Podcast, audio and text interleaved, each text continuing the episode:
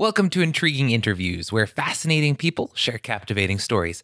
I'm Chad Elliott, your tour guide on this audio hitchhiking journey. Today, we'll meet Jaap Hollander, the leader of a very controversial therapy movement.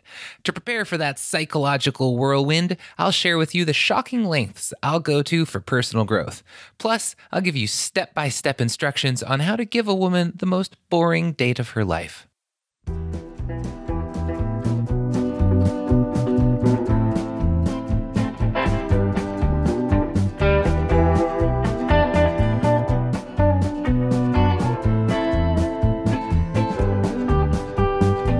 September of 2003, and I'm in a week long personal development retreat.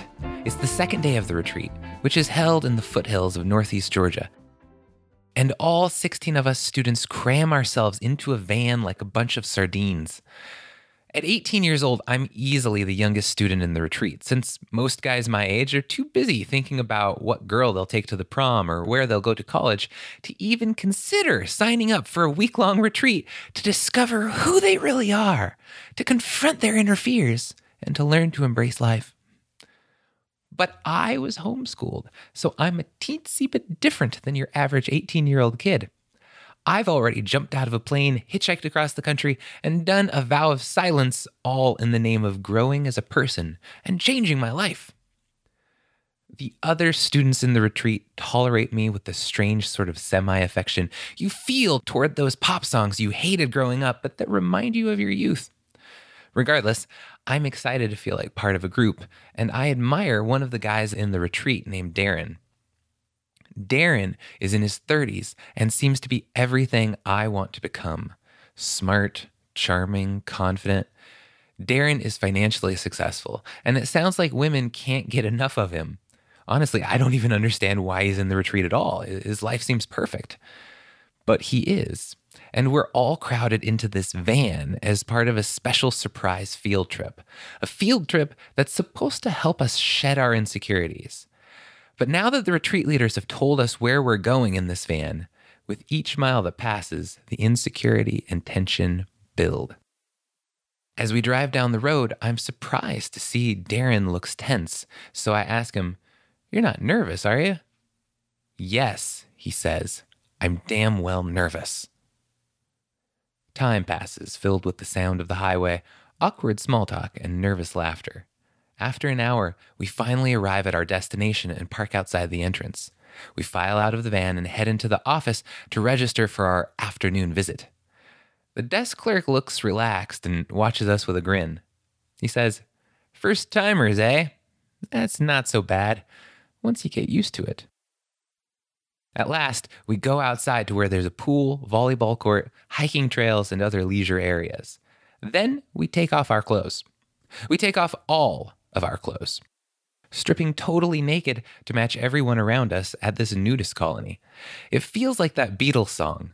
I look at all the naked people. Do, do, do, Frankly, I'm mostly surrounded by people I'm not interested in seeing naked. Most of them are two or three or even four times my age the atmosphere is less sexually charged than an afternoon tea party with the Queen of England. However, there are a few very beautiful women, but it's interesting to notice that the woman who grabs my attention most is the only one wearing a bikini. I guess we men are enticed by mystery.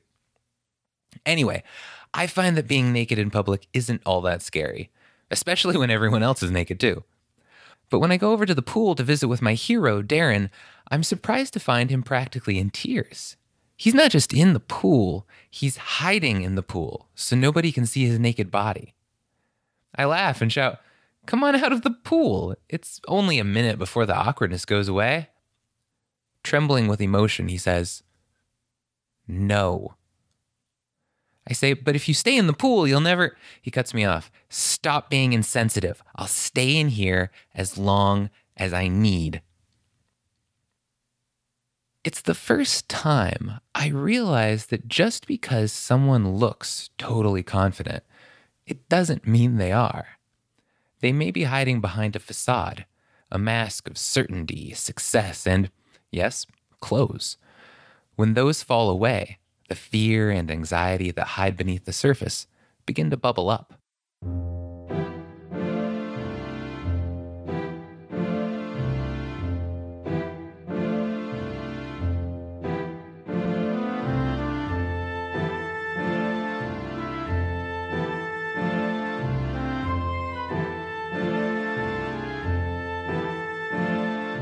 On a Saturday night about five years ago, I'm at home when my girlfriend at the time, Teresa, comes over.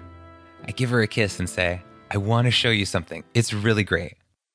I take her over to the couch, pull out my tablet, and bring up a YouTube video. It shows an old American man sitting next to a young Ukrainian man in front of an audience.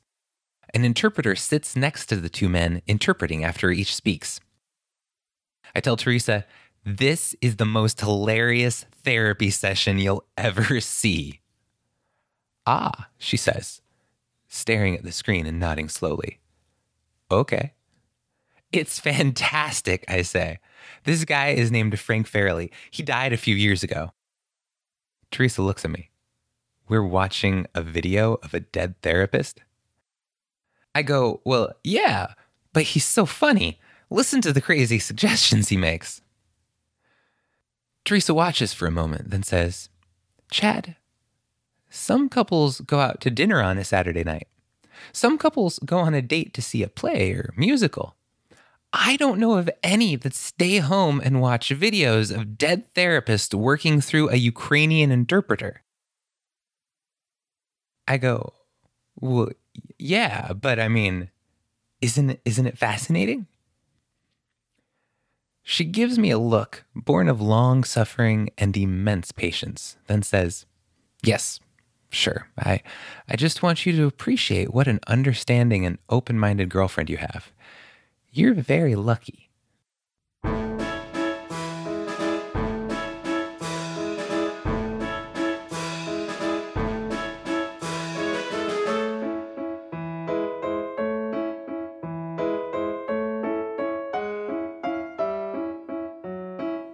Over a hundred years, therapists have believed that talking about our problems, reviewing our childhood, and seeking insights into our psyche will improve our lives. But some people now say that's a bunch of BS. What if stripping naked strips away more fears than talking about your past? What if someone making fun of your weaknesses will give you more strength than you'll ever gain from a thousand insights into your id, ego, and superego? To help us uncover the secrets to what make us tick, we'll talk with Jaap Hollander. Jaap spent decades studying the unconventional therapist Frank Farrelly. Together, they formulated a new kind of therapy called provocative therapy. Jaap believes listening to a person's tales of woe and offering unconditional support can damage the person and make their problems worse. Instead, he finds that mocking a client, calling them nasty nicknames, and doubting everything they tell you can lead to profound and shocking changes. And he'll share fascinating stories that show why that's true. On our journey, you'll meet a psychotic who runs an insane asylum. You'll hear about a spin off to stand up comedy, Stand Up Tragedy. And you'll feel how embarrassing things get when a foolish podcast host agrees to record a provocative therapy session live and to act as the patient. So lie down on the couch, forget about your mother issues, and listen to the stories and insights of provocative therapist extraordinaire Jaap Hollander.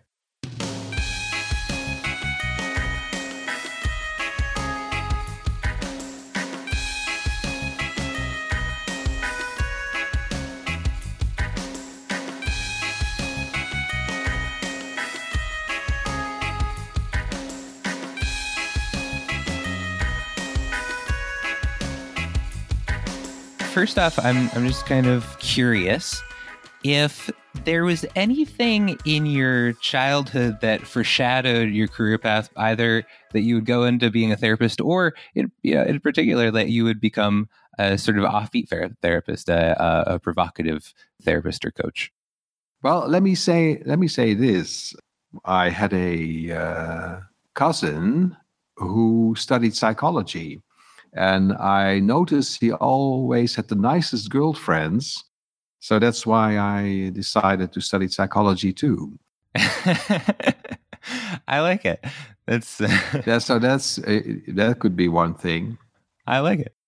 And so, yeah, f- from the psychology studies, I found the clinical psychology most interesting. And then I became a therapist. Interesting. And I know that your uh, first experience as a therapist was working in a mental hospital. And I'm curious like what that was like and if you have any crazy stories to share, or just insightful stories. Well, when I was working in psychiatry, I was a cognitive behavior therapist. Mm-hmm. And um, I didn't do anything really provocative uh, yet. And I was very much interested in hypnosis because basically uh, I thought our results were not as good as they should be. Most people spend a long, long time in the mental hospital. Most people didn't really seem to be changed very much when they left the mental hospital. And also, when they changed to a certain extent, it was often largely due to medication, which at the time, talking about, you know, 30, 40 years ago, seemed to be mostly a subduing kind of uh, medication rather than fixing anything. You Basically, sort of dull the patient. And then, of course, often they would have less problems, but at the same time, it didn't look very good to me and it didn't sound very good to me. I'm just kind of curious what, if you could give like a brief glimpse of like what you see there, what is it? What is it like? My impression was always that cybernetically speaking, the patients were the most uh, movable, the most uh, volatile uh, element in the in the mix, which also meant that we were not influencing these people very much. So you're saying that the basically the patients, because they had they were more flexible in what they could do, they had more control or they were more in charge of the situation. Yes, and in a sense, of course, uh, that that that's great. You know, people should have a lot of influence on their situation. but in another, but in another sense, uh, that meant that they were not really changing a lot. So what's what's an example of that? Like, what's a could you uh, give an example of like how a patient would be sort of running the situation like that? Well, we had this. Um, one guy who had a uh, religious delusion. You know, he was very, very, very religious, and he um, had decided that he was an extremely bad person. And he was always demanding uh, to be uh, placed in a worse ward. So he was in a, you know, in, in a ward that was pretty open and uh, had, didn't have many restraints, and he always he would always demand being moved to a closed ward, and you know demand that he be isolated because he was he had this delusion that he was probably one of the worst people in the world who should be removed from society as, as far as possible. And this was a highly intelligent person. I actually tested his intelligence because I also had intelligence tests, and he tested like I don't know, close to I think it was close to 140 IQ. Wow, which basically made him the most intelligent person in, the, in the whole hospital, probably including all the doctors and, and psychologists. How how did they try? Like, how did you try to deal with him? Yeah, well, I I tried to deal with him at the time using uh, NLP, neuro linguistic programming, matching his strategy. Mm-hmm. So he had a certain strategy with which he used an in, internal mental strategy, which he used to uh, solidify the idea that he was a really bad person. Mm-hmm. So he would sort of visualize the Bible, uh, then he would read pieces of the Bible, you know, from memory, and then he would compare his own life and he would conclude that the distance was so great that he must be a really really bad person. So i tried to match that strategy. So well let's look at the bible one more time and then we you can see there's lines here, uh, there's text here, but there's also space between the lines. And if you if you look at the space between the lines, you might conclude, okay, if I look at the lines themselves, maybe I'm not s- such a good person. But if I look between the lines, maybe I'm not as bad as I thought I was. that's that's pretty crazy. yeah, so I was actually trying to match his his strategy and.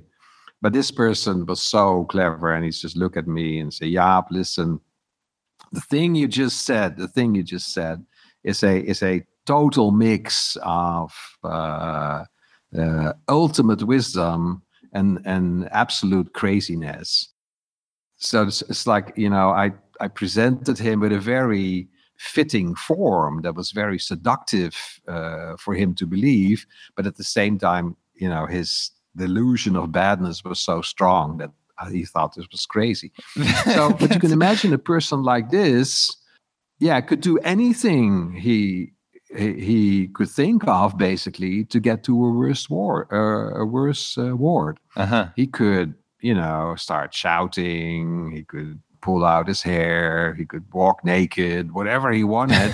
while we were always, you know, limited. First of all, we had our social limits then of course we had our professional limits. So if you have there's all kinds of things that you cannot do that all kind of impulses you have that you cannot uh, express.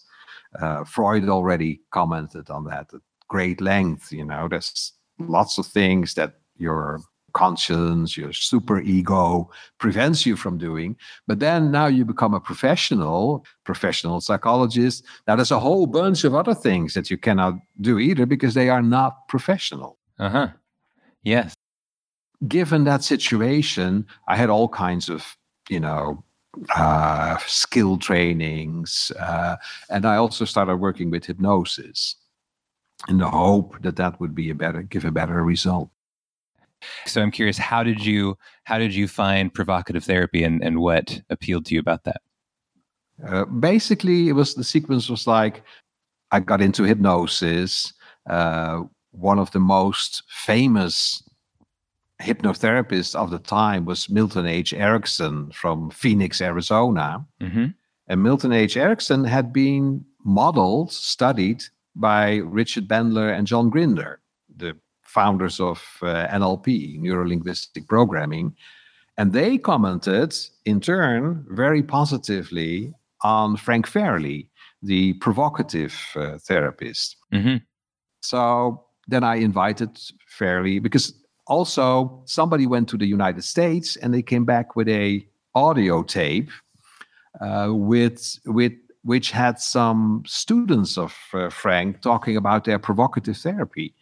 And we were just flabbergasted. We were going, what is this? But at the same time, we noticed that it seemed to be effective, but it was so far away from what we did and so far away from the mainstream psychotherapy that uh, it was also fascinating. Yeah. So we thought, you know, we'd like to see this uh, Farrelly in action. So we invited him to come over to our institute, the Institute for Eclectic Psychology in the Netherlands. And uh, so we had him for 25 years, maybe even longer, coming over to our institute yearly to teach provocative therapy. And at first, we just couldn't understand. It, it was like it was so far away from our usual way of doing therapy that we had trouble even sort of understanding what was going on. But over the years, we studied Frank more and more, and so that's why how we fa- finally came up with what we call the Farrelly factors, which are uh, is a description basically of what Frank used to do. How how would you define provocative therapy? Like, what would you uh, if you were to describe it to uh, someone who's who's never really been exposed to it before, like how would you describe it so that they could kind of gain a in glimpse of of what that I what that would be like. Yes, in in provocative therapy, the patient or the client gets challenged. So the rather than if you say um, uh, I cannot do this, then a normal traditional psychotherapist or coach will say, but you know, let's look at what the obstacles are, and probably you could overcome those, and then you can do it. And I believe in you. I trust that you can. Uh, and let's work on this ability of yours, right? Mm-hmm. So, and let's dive into the all the obstacles that are have been keeping you from this achieving this, and see what we can do about, you know, changing that so that you can achieve that. That's the the, the basic sort of premise of uh, normal coaching and normal psychotherapy is change so you can achieve what you want to achieve. Yeah, it's supportive. Yes, supportive, positive focus, presupposing that you can achieve what you want to achieve. And Farrelly did just exactly the opposite. Uh, he would say, yeah, well, obviously you cannot do this uh, for this and this and this and this reason. And moreover, even if you could, it would only bring more problems. so why don't you forget about this? And lots of clients would have, well, wait a minute, you know, if this is therapy, uh, you know, who needs enemies, right? so it's like. And you have a uh, you have a good example in your book of a policeman. Yes, but you also have that experience yourself. I think you know when sure. when you wanted something, uh, and people told you you cannot do this because you are too old, because you are too young, because you are too highly educated, because you're not educated enough, whatever reasons. Yeah. And then, you know, if you think back of a moment like that, you probably had this impulse. Well, I'll show you. Uh, we'll we'll see about that. Not everybody has that response, but many people have that res- that sort of that resistance, that protest response. Uh, in and having that protest response, they will actually find some resources in themselves that help them actually achieve that. I've seen examples of the opposite too. Like I've been at, uh, I can think of a couple times I was at, at, parties and I was talking to someone and they talked about, oh, you know, I'd love to start my own business. And you say, oh, you know, you should do that. And they're like, well, I can't. Uh, because of this, and you're like, well, you know, here's here's a solution to that, and they're like, no, no, no, no, yeah. And I've I've seen people get progressively even like upset that solutions were being offered. They're like, no, like I cannot do that. Exactly. So the more you say, yes, you can, the more they go, no, I can't. Um, and so this policeman, this was um, the uh, uh, commissioner of police in of Amsterdam, which is one of the most important police positions in the Netherlands, of course. So he went uh, with his pension, and lots of people interviewed him. And finally, some journalist asked him, "Well, how did you ever uh, get into policing in the first place? He said, "Well, that was. I'll tell. Let me tell you about that. Is I I had a uh, a friend who was in the police academy, and I said, "Oh, I uh, that could be something for me too. I'm I'm interested in maybe joining that academy and becoming a police officer." And then my friend said, Well, yeah, you could try, but your chances are very, very slim because they, I don't think you can get in because they have like, uh, you know, 600 uh, spots or 200 spots. He, he, mentioned the numbers, and they have like 2,000 people applying. So uh, I, I don't think you even have to try. And this person said, Well, we'll see about that. He literally quoted himself saying that, We'll see about that. And he was really motivated. and like, you know, 40 years later, he he was the the head, uh, the commissioner of uh, Amsterdam. He definitely proved he could be right. Yeah, you can often see lots of examples like that. We there was actually a um, a little institution uh, in Rotterdam in the Netherlands which was totally provocative, helping really, really derailed youngsters. Like they were after would be and addicted, uh, and deep in debt, uh, and homeless, and they would um, give them provocative therapy. Uh, and they it was also very theater oriented, so they had to um, develop a stand-up tragedy. So not a stand-up comedy, but a stand-up tragedy.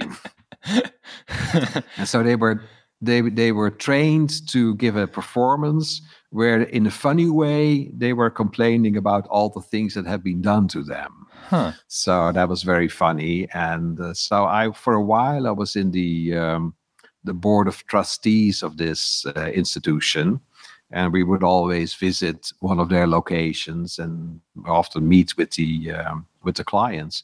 And one day, this guy comes up to me. He's got these gold chains, these tattoos, and everything. Uh, and I said, "Well, I'm Jaap." And he said, "Oh, okay. Are you Jaap Hollander?" Uh, well, I was, well, yeah. Why do you want to know? because this person actually was not, you know, it was sort of threatening uh, Uh-huh. to me. He said, well, but are you Jaap Hollander uh, of the book? I said, yeah, yeah, sure. That's me, probably me. It depends on what book, but uh, uh, he said, yeah, well, that book is fantastic.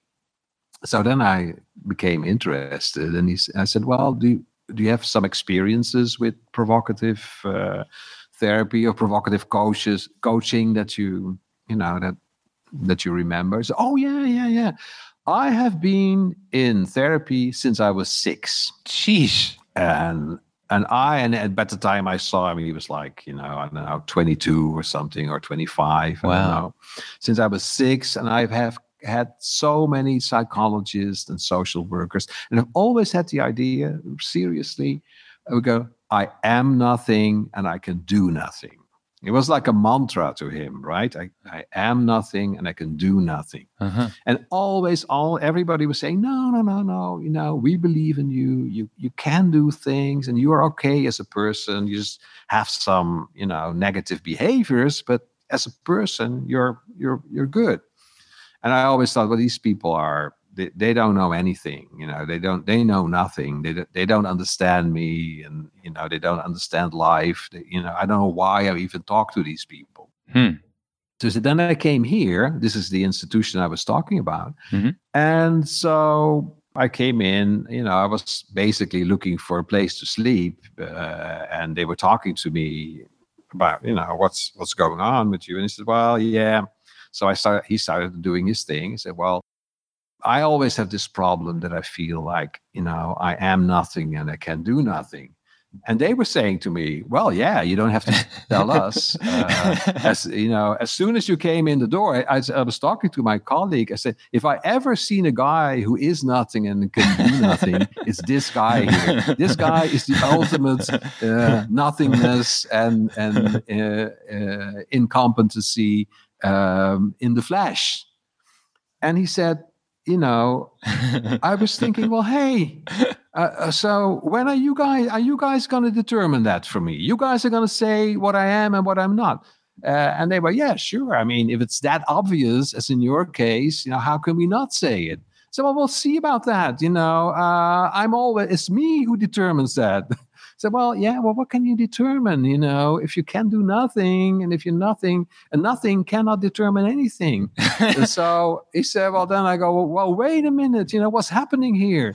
uh, and so um, he said that was a big turnaround for me. Uh-huh. And that's in that sense, it's all very simple, really. Yeah. Although in later years we have uh, also, you know, started distinguishing between protest, resistance, uh, and acceptance. Uh, because in this, even in this case, you know, if this person would really accept that they are nothing and they can do nothing, they wouldn't have any problems either. Well, I'm I'm curious about that. Uh, a couple days ago, in, in order to prepare for this, I, I tried describing provocative therapy to someone. Uh, this person deals with uh, quite a quite a few self esteem issues, and if or if she said like I just feel worthless and I I don't feel like I have value, and the other person said, Yeah, you're worthless. Like you don't have value. Like, um, and and Yeah. she would That's putting it mildly. right is that she would tend to collapse and just like fall into tears and go like you're right Yeah, the provocative therapist would say, "Well, yeah, uh, of course you're sad about that. I would be sad if I was wordless." well is So that's that's an appropriate feeling. That's a good feeling. That's a correct feeling. what do you if if they don't if they don't kind of fight back if they just kind of accept it but they like accept what you're saying but they're not really like okay with it and they're they're just like start crying, that kind of thing. Does that happen, or is is that does that not happen for some reason?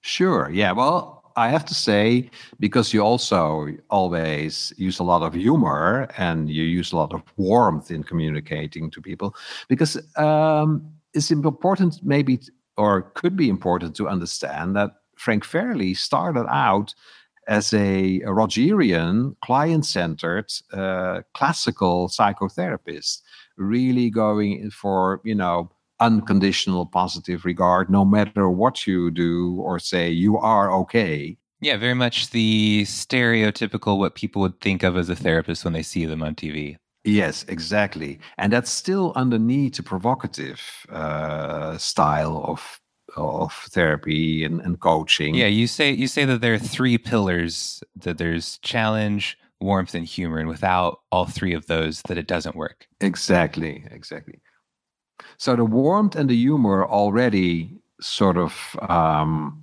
make it less likely that somebody will collapse.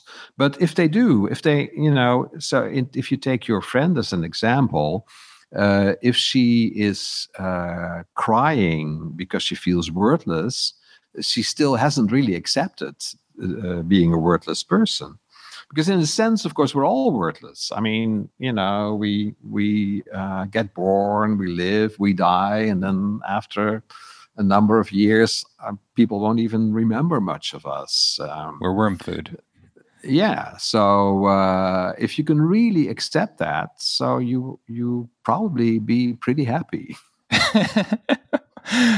So well uh, well so in that sense it's a good idea. I think there's the, i'm i'm not very well versed in religion, but I think there's even some religions that, uh, you know, state that as the ultimate uh, goal to understand how small you are and how insignificant you are and how insignificant really all your strivings are. Mm-hmm. and that suffering is universal. So maybe this person is a perfect buddhist well okay well that that kind of brings up the the question to me then. So like what is an example of someone who you worked with who rather than protesting they accepted and their life got better because of it? Yeah so i had this one um, client who actually came in with the whole idea of listen I have been in therapy also, this person. But we have a lot of people who have been in therapy before and then finally, you know, go to the provocative therapist to, you know, give it another chance, basically. Final shot. And he said, yeah, well, with some people, there's never a final shot, but it's a, it's a lifelong sort of uh, sequence. Uh, but this uh, person said, you know, I always have the idea uh, people hate me uh, when I come into a room, I see people looking at me and I think they're thinking, oh, that's this worthless guy. Look, you know, look at you know, how tired and old he looks, and I don't trust him. And uh, yak, yak, yak. What a what a terrible guy. Mm-hmm. And he said, I've never been able to get rid of that idea. I know it's not true.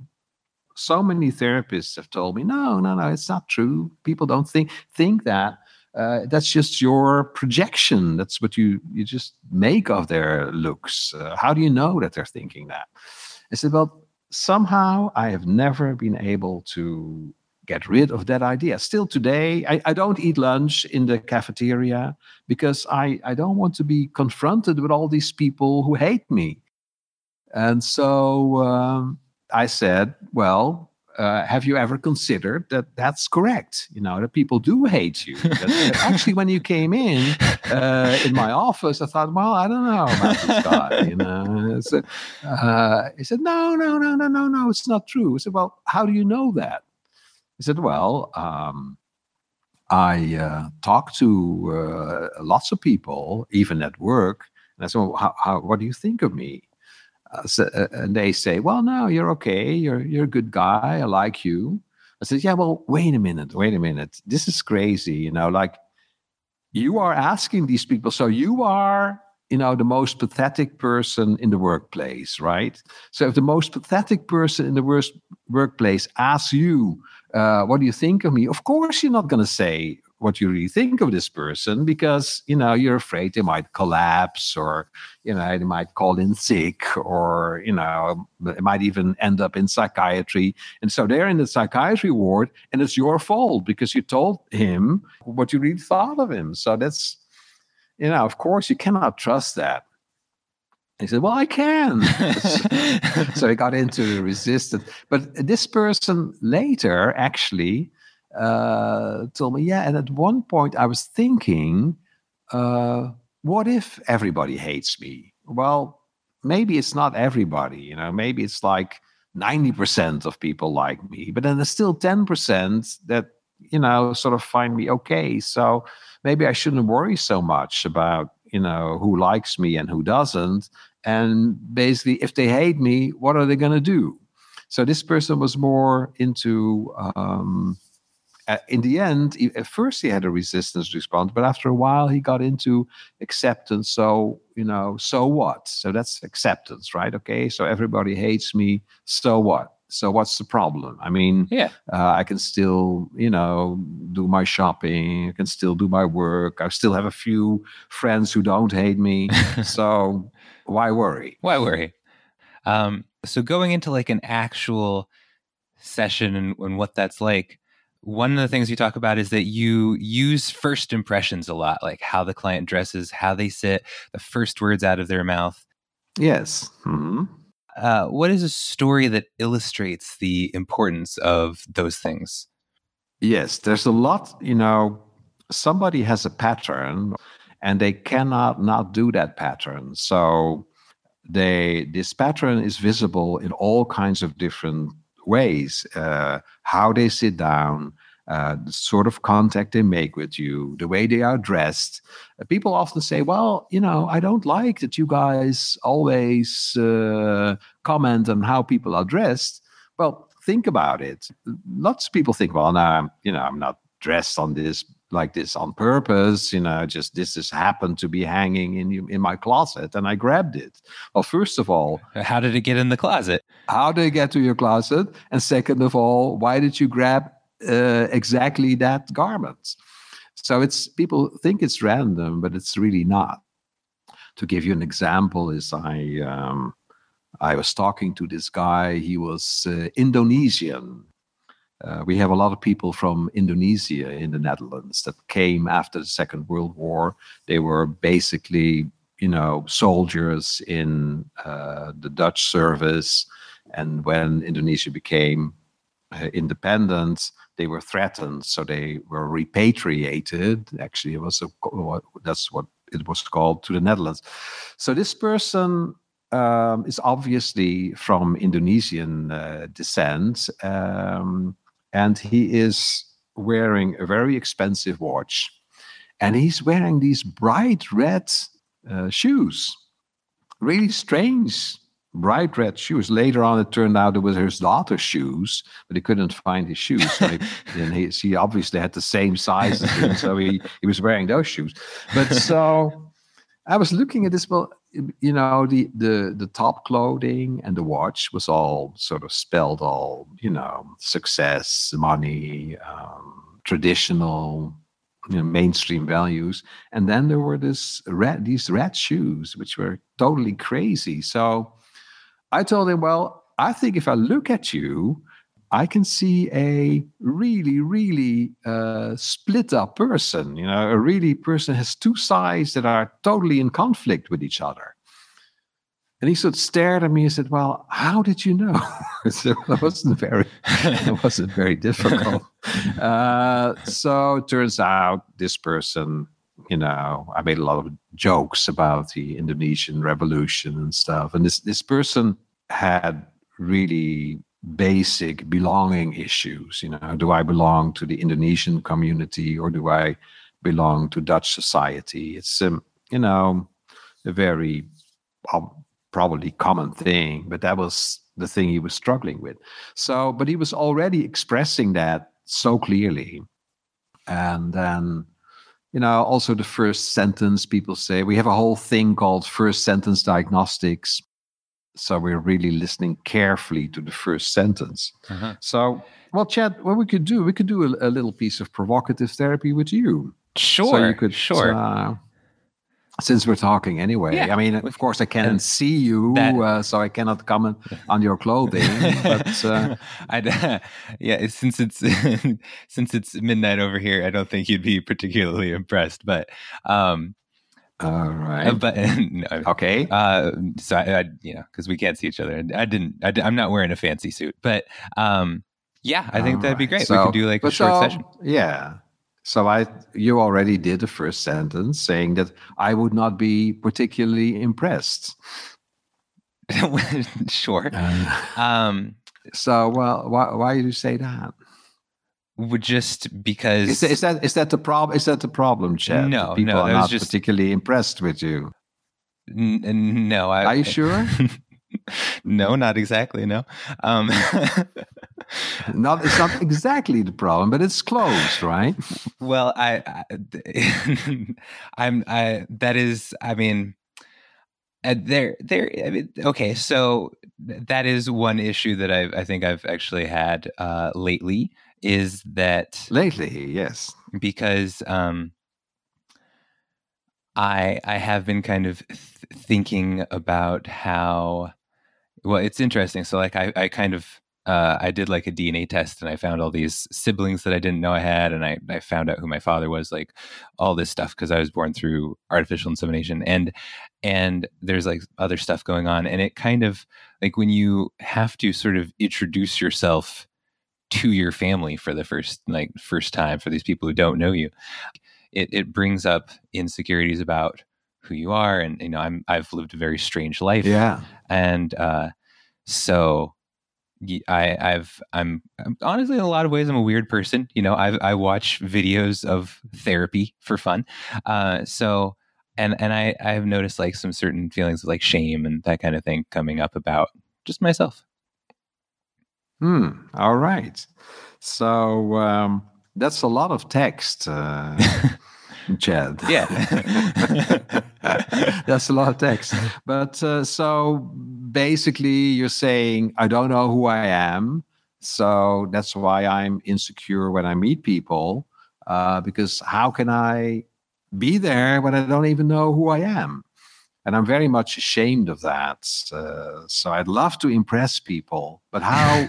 I don't know. How can you impress people when you're like a phantom, right? You you don't really even exist. I, so people go, well, was was Chad in the room? I don't know. Did, did you guys see him? I saw something, some shadow passing through the room, but I, I Uh, but I don't know if that was Chad. I, I mean, I don't know if uh, I would say that. Like, I'm a pretty dominating well, personality in a room because I teach classes and all you this. Are, you are. well, when you teach classes, right? You know, when you are in your role, you can impress people.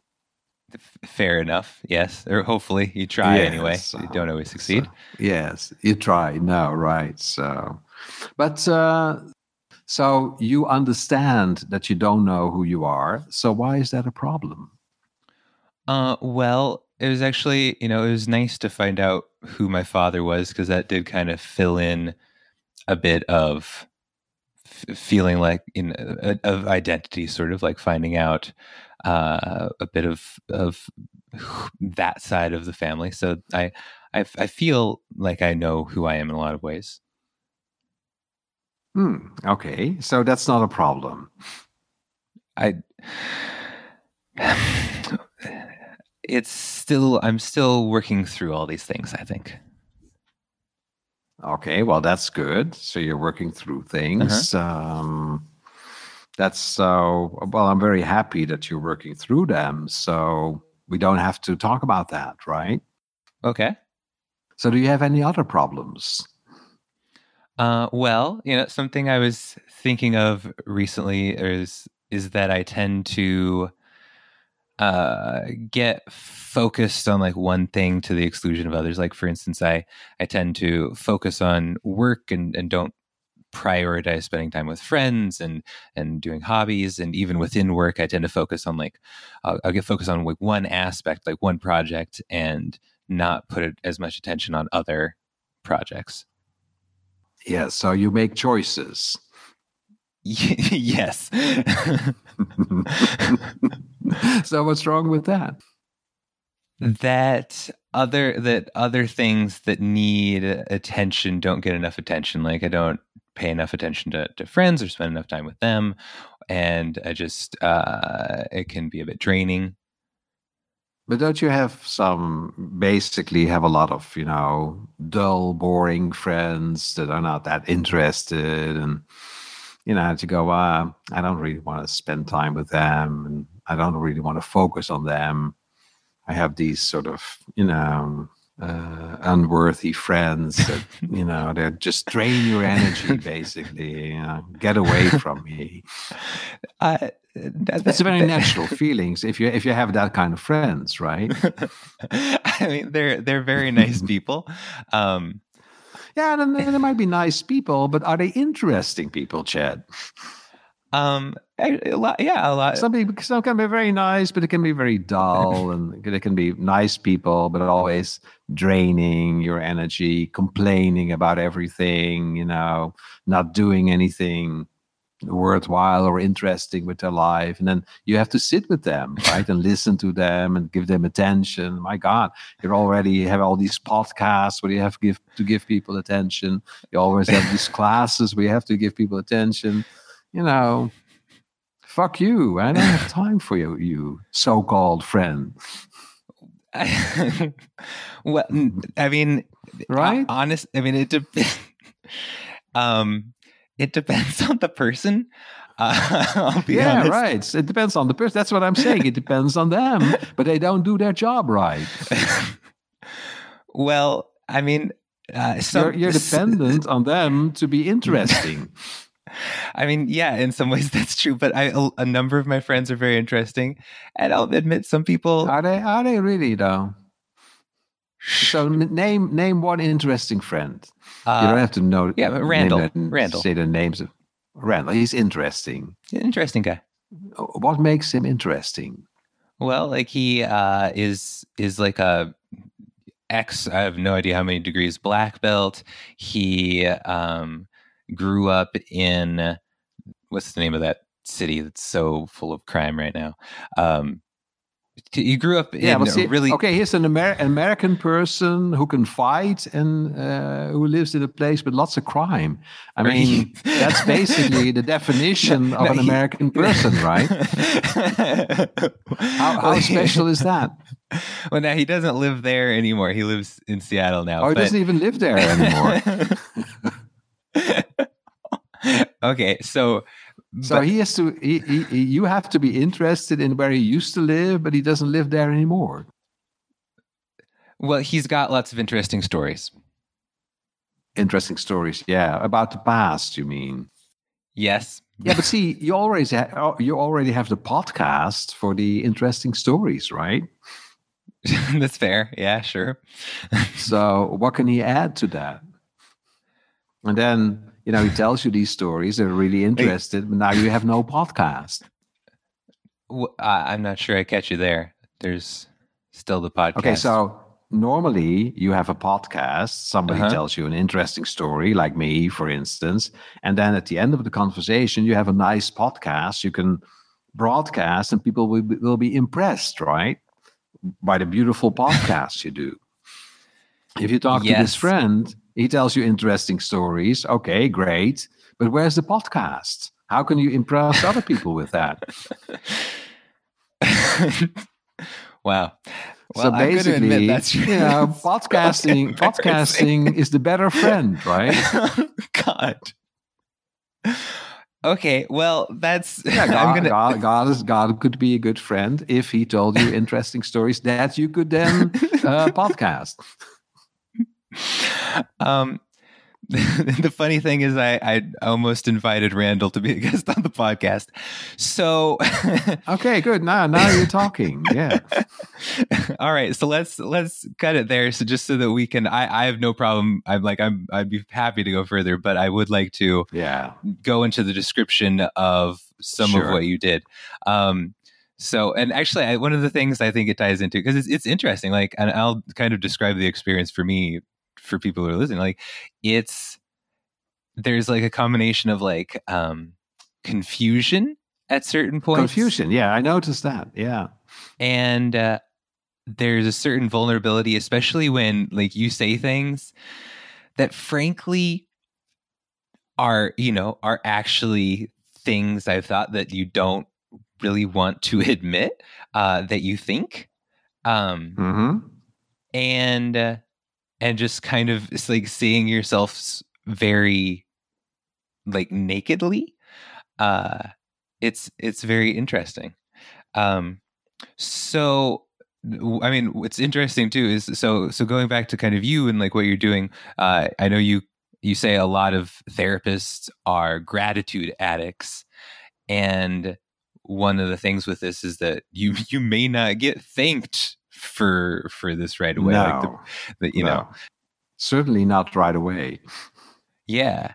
Uh so could you could you describe a, a few of the the techniques that you were were using there? Let me see um so i well so uh, and I'll, i can maybe try and help. So one of the things that uh you emphasize as a as a linchpin of provocative therapy is that the problem is not a problem and the solution is a problem. Uh, mm-hmm. would you say that you use that quite a bit there? Yes absolutely. So I would say, okay, so you can be s- sort of insecure and sort of ashamed when you, you know, meet people, uh, and has to do with not really knowing exactly who you are. And then I go, well, that's logical, you know. If you that's that's a um, an understandable and a an adequate response to if you don't know who you are, then how can you be certain about yourself if you don't even know who you are right so i i have a line of reasoning uh, and a position that says these feelings are correct yeah so the problem is not a problem the problem is the correct feeling of course i'm presupposing that you don't know who you are so i hope to get some protest uh, sure. response to that i think i got that too so but i do know who i am so that's one thing. And then, you know, not giving enough attention to your friends. I go, well, yeah, that's that's good because uh, you, it's better to do podcasts and have contact with friends. All right. And and so actually kind of connected to that I, I, you didn't quite give me a label but there was there's almost there was kind of an element of of labeling in there i think and and it's interesting because in like traditional therapy like people try to avoid labels uh, but you will intently will try and label people as like like with uh, some examples I've heard from you is like the crazy old uh, crazy old witch, uh, the last shy woman. Uh, you had one that's yes. like female Atlas, uh, Atlaska. Yeah, uh, I would the, call you the, the shadow podcaster. it's the shadow podcaster. Is he there? Is he not? We don't know, but he's podcasting. God glad glad that this is going to be available for everyone to hear. Um, I saw the shadow pass by. It even helped Actually, me set up my equipment.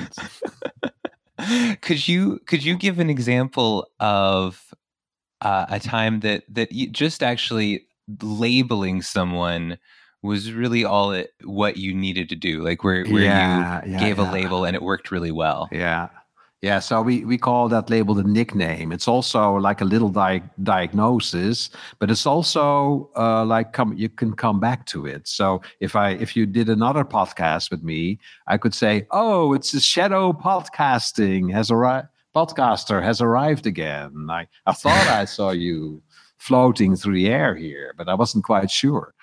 Uh, so then I would re- reactivate this con- con- conversation immediately but I have one really, really interesting case.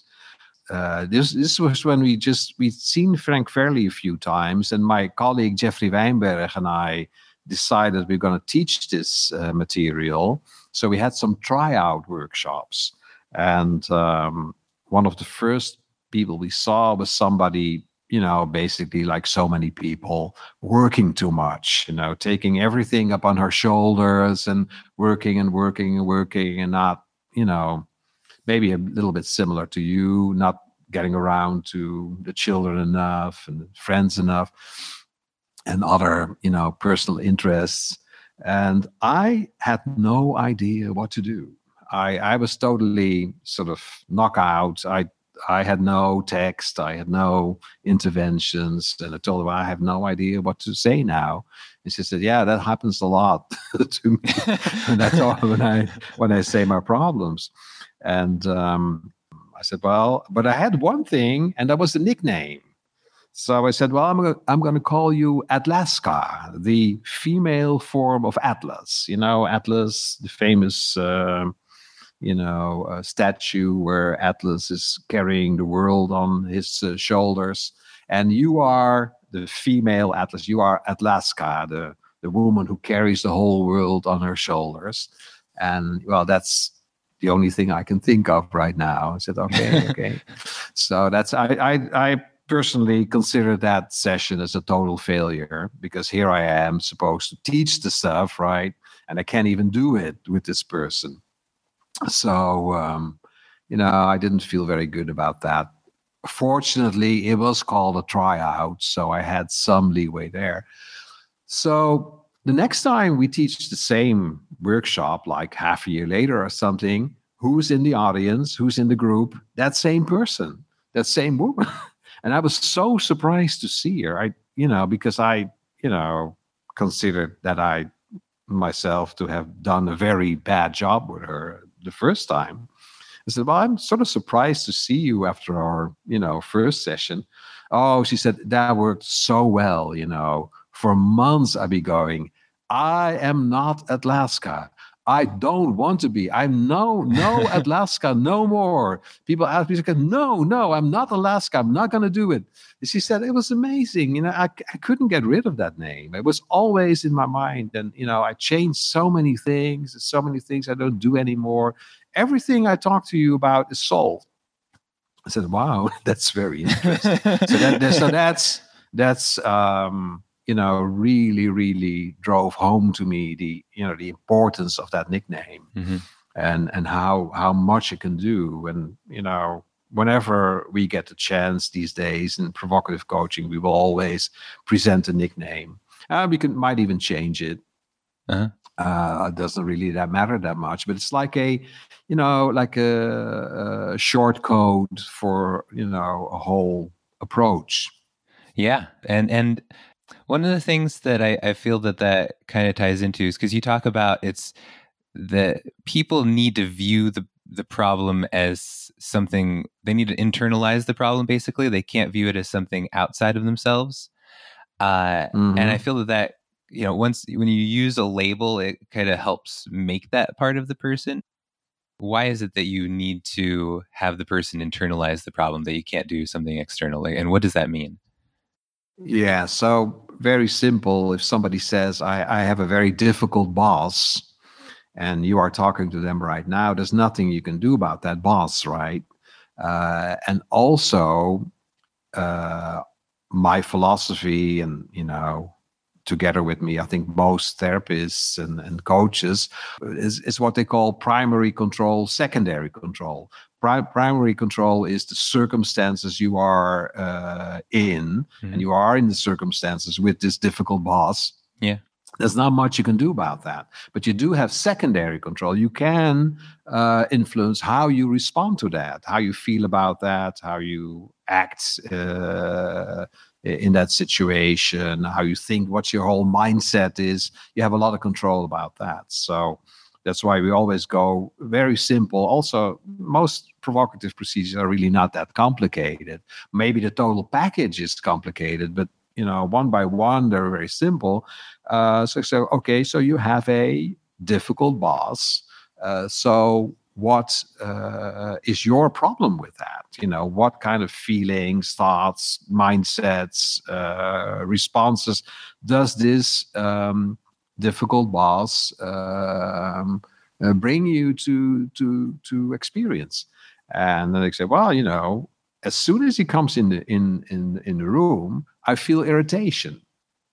Okay, good. So you feel irritated when he comes in the room, which is perfectly normal if you have an irritating boss, right? If you wouldn't be irritated, then you would have a real problem. So then we're all talking about the irritation now and not about the difficult boss anymore. Mm-hmm. And the irritation is something that you can change something in. Yeah, absolutely, and and which I think is one of the. And of course, maybe the difficult boss you could also change something eventually by finding another job, of course, and then maybe with a better boss. But immediately, right now, uh, you want to do something with that irritation. Yes, and and I think that's one of the things that that provocative therapy has in common with the other typical forms of therapy is that uh, any of them would say like it, it has to be an internal change. It can't be about the external world. Yeah, and also uh, provocative uh, therapy and provocative coaching uh, doesn't really work if you focus it on external external things. I mean, if you would say, "Well, I feel sometimes I feel a bit insecure because I don't really know where I'm coming from, uh, and I didn't know my father for a long time," well, that's not knowing your father for a long time uh, before, that's an external circumstance, right? That's something that happened to you. Uh, if I focus my challenges on that, it's not going to do much. I say, oh, well, that's great if you don't know your father, you know, then you have a total freedom to fill in whoever you want to be. Uh, it's not the same because it's like, um, well, it's it's yeah. it's not likely to get the same response. It's hard to relate to. It's like yeah. You you just okay, that's kind of your opinion versus ex- being like you should feel that way. Yeah, and it's not that difficult to go from external to ex- internal either in your conversation. All you have to ask is, what does that do to you? So, I, I think what you're just saying ties in with that a priority that you say in in provocative therapy is finding the core issue, finding what is the uh, true pattern the person needs to work on. If someone has like a bad boss, that's not necessarily like a pattern in their life. But if they get upset with their boss and they get upset with this other person, they get upset with like that is more taking it in. And so, what what is a what is a core pattern or the essence of a problem really? Yeah.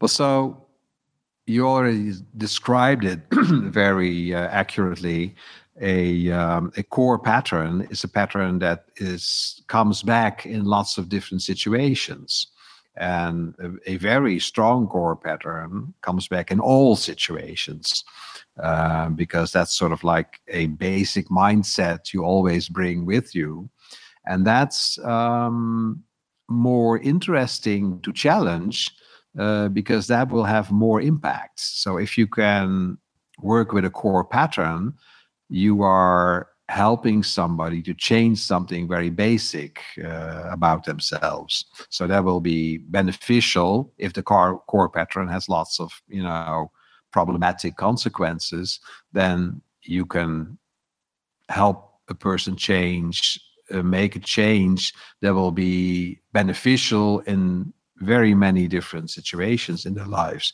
So that that's um, that's one one reason. Also, people tend to respond a bit stronger to challenges on their core patterns than uh, on challenges on, on side issues. Mm-hmm. Sort of a different question, which is just I'm curious what because uh, you know you've been a therapist for a long time and worked with lots and lots of people, and you're still at it. Like, what is it? both about doing this in general and like provocative therapy specifically. What is it that keeps you excited about it? What is it that you love about it? So you are in A and you want to go to B and you can't. There's obstacles. Um, you really, really would love to go to B, uh, but you're stuck in A. So I listen to you and I see some possibilities of things that I can offer you, which will help you get to B. And that's basically the whole thing that's exciting about uh, coaching and therapy that you can help people go where they want to go, that you can help people, you know, do what they want to do and be who they want to be. And if you see that happen, that's a, uh, you know, a great process to behold. And it's always impressive and it's all, it's always interesting. Uh, when you, you know, maybe you're having like a, a bad day or something, is there like a client you think back on that you're like, you know, that that's why I do this, or like that's what keeps me going, or that's why that's why I love what I do. Like, is there someone, or maybe there are a bunch, but is there someone who you can think of as an example of like, I'm, you know, because I helped that person, like I just feel good about myself that I you like to remember it. Yeah, some favorite clients. Just let me. Yeah, there's this one lady that comes to mind. I think I've also written about her. Mm-hmm. She was a team leader and she felt very insecure. This was also because the team she was the leader of had voted her out. So they came together without her present. Uh, and everybody voted do we want to keep her as the team leader? and I think about six out of seven voted for not having her as the team leader. And then with that, they went to her boss. Uh, so her boss was ready to give her a new team, uh, and her boss knows me, so she, her boss sent her to me to prepare for the new team because she was feeling very insecure. Now mm-hmm. you would think that would be um, a natural reaction, you know, very obvious. that's it. But the strange thing is, no, no, no, no, that's not that's not it. There must be something deeper. Okay. Uh, so so I I asked her where she was from, and she was from a certain city in the Netherlands where they used to make oak furniture. And I said, "Well, no, that's well. So that's now I understand why you are so insecure because you're from this and this city, you know. And this this they used to use use a certain lye to to make that, you know, oak furniture to sort of bleach it and that lye would then sink into the uh, into the earth and it would mix with the groundwater and then the cows would drink that water and so all the um, uh, crops would have that uh, lye water, and then your mother would eat that, and eventually that lye would end up in her breast, right? When she was feeding you, as it does. And if there's anything, anything in the world that make can make a person insecure, uh, it's this uh, this special lye. I mean, it's it's the insecure. Uh, uh compound, uh, most insecure making compound has ever been.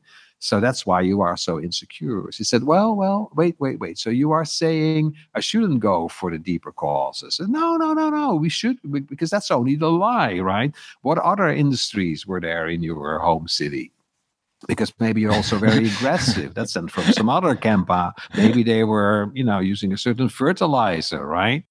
He said, "Oh, well, wait a minute. No, no, no, no. So, so I should sort of, you know, I, I, I get you. You know, you, you say focus on the new team." I said, "Well, yeah, if you don't feel too insecure for that. But uh, by the way, by the way, by the way, um, this, you know, insecurity might also be a signal."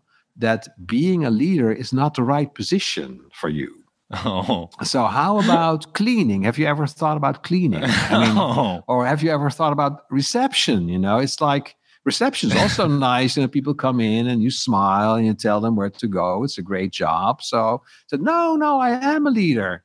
Yeah. I say, okay, so you want to be a leader. I understand that. but you know, and many people do. I mean, it's it's it's great, but you know, maybe, you know, cleaning, reception, administration. She said, no, no, no, I am a leader. Well, why are you a leader? Well, I'll tell you why I'm a leader. And she was talking and talking and her whole vision and her whole motivation. And she was having this really, really, she was totally on fire with why she was a leader for, I don't know, I, I didn't say anything anymore. I just let it run. She was like, 10 minutes she gave this enormous speech why she was the leader so I said, well, okay, well, why don't we why don't we leave the session for this for today? Yeah, that's said, yeah, right. We'll leave it right here. So so her boss said, What did you do to this lady? I said, Well, we talked about leadership. I was really happy that, you know, I had been as far as I can say, instrumental in sort of keeping this leader for this institution. Because I really do think that she was a good leader. And also, you know, by these sort of simple, few simple moves, get her in touch with these really, really strong inner resources.